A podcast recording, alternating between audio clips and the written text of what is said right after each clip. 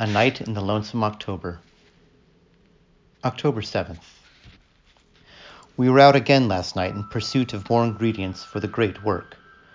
It was very foggy, and there were many patrolmen about. This did not stop us, but it made things more difficult. The master's blade flashed, the woman screamed, and there was a rending of garments. We passed the great detective in our flight, and I inadvertently tripped his companion, whose limp had lessened his ability to avoid onrushing canines. As we crossed the bridge, Jack unrolled the strip of cloth and regarded it. Very good. It is green, he remarked. Why his list of materials required the edge of a green cloak worn by a red haired lady on this date at midnight and removed while still upon her person, I am uncertain. Magical rotas sometimes strike me as instructions for lunatic scavenger hunts. Nonetheless, Jack was happy, so I was too. Much later, after an unsuccessful search for Nightwind, I returned home and was drowsing in the parlor when I heard a small scratching sound from the rear of the house. It did not come again, so I went into my stalking mode and investigated. The kitchen was empty. The pantry was bare. I circulated. At the entrance to the front hall, I caught the scent. I halted watched, listened. I became aware of a slight movement low and to my right, ahead. It sat before the mirror watching the slitherers. I suspended breathing and edged forward. When I was near enough to catch it, with a short lunge, I said, I trust you are finding your last moments amusing. It leaped, and I was upon it, catching it at the base of the neck, a large black rat. Right, I can explain, it said. Snuff! You're Snuff! I came to see you! I waited, neither tightening nor loosening my hold. A toss of my head would snap its spine. Needle told me of you, it went on. Cheeter told me where to find you.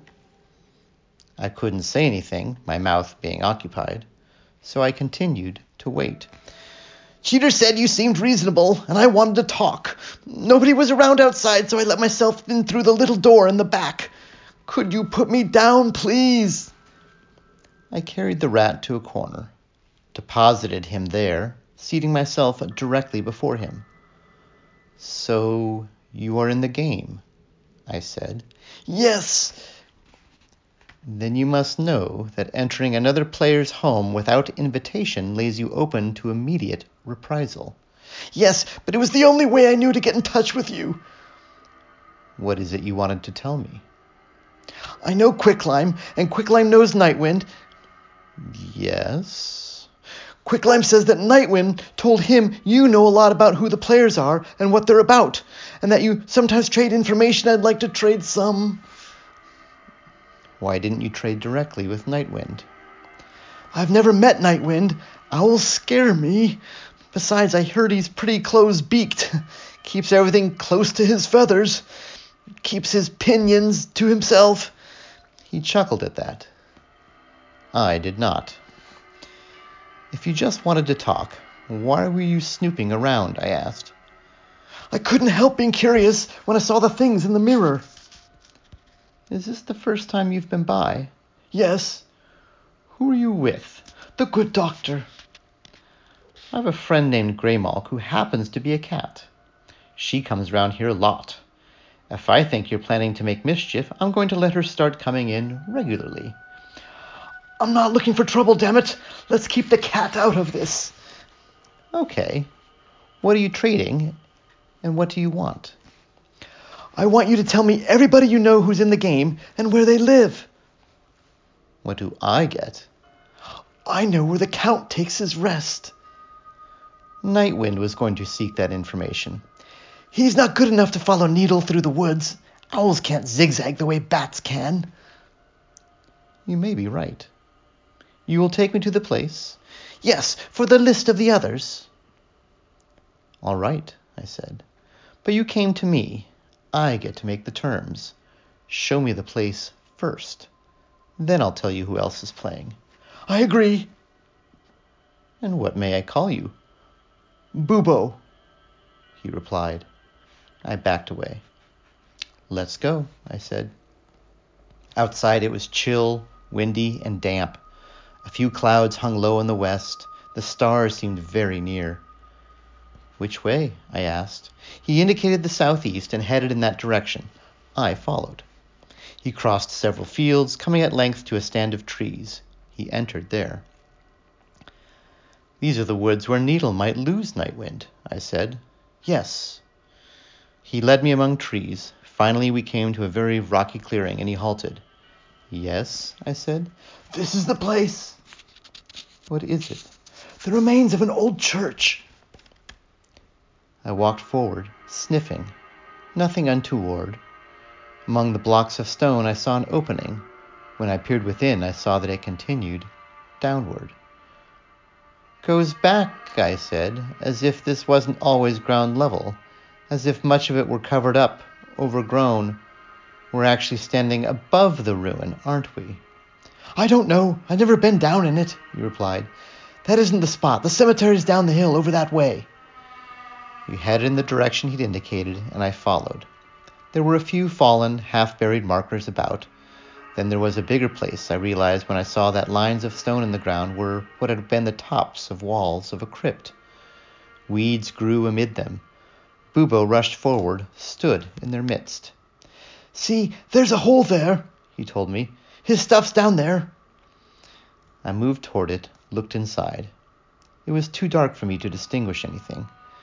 I wished Nightwind or Graymalk had been along. I'll have to take your word for it, I said. For now. Then tell me the names and places you, you promised. I'll tell you as we walk along, away from here. Does this place make you nervous? It's not a month for taking chances, I said. He laughed. That's very funny, he said. It is, isn't it? I replied. The dying moon came up above the trees, lighting our way.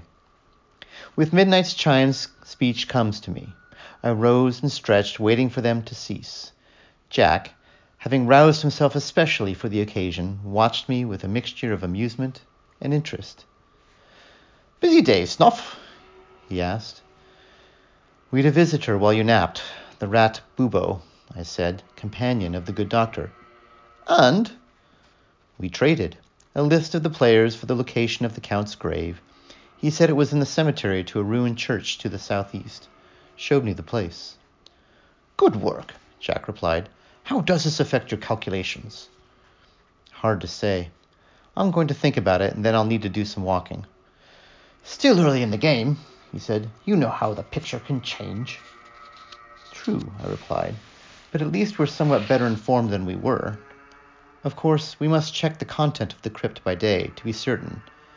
I think I can persuade Graymalk to do that. Not Quicklime. I trust the cat more. I'd rather share information with her if it must be shared. You know her persuasion, then? I shook my head. No, I'm just going by my feelings. Has she spoken of her mistress, Jill? Not in any detail. I believe the lady is younger than she causes herself to appear. That may be. I just don't know. I haven't met her. I have. Let me know if the car if the cat talks party politics. I will, but she won't. Not unless I do, and I'm not about to. You're the best judge of that situation. Yes. Neither of us has anything to gain by volunteering information at this time, but we might stand to lose something in the way of cooperation. Unless you've some overriding need for that information that I don't know about. In that case, though. I understand. No, let it be. Have you learned it from any of the others? No. Are we going out tonight? No, we're set for now. Have you any plans? a little calculation, and a lot of rest. Sounds like a good idea. Do you remember that time in Dijon when that lady from the other side managed to distract you? It's hard to forget. Why do you ask? No special reason, just reminiscing. Good night, Jack. I moved to my favorite corner and settled with my head upon my paws. Night, Snuff. I listened to his retreating footsteps. It was time to visit Growler. for a workshop in advanced stalking. Soon the world went away.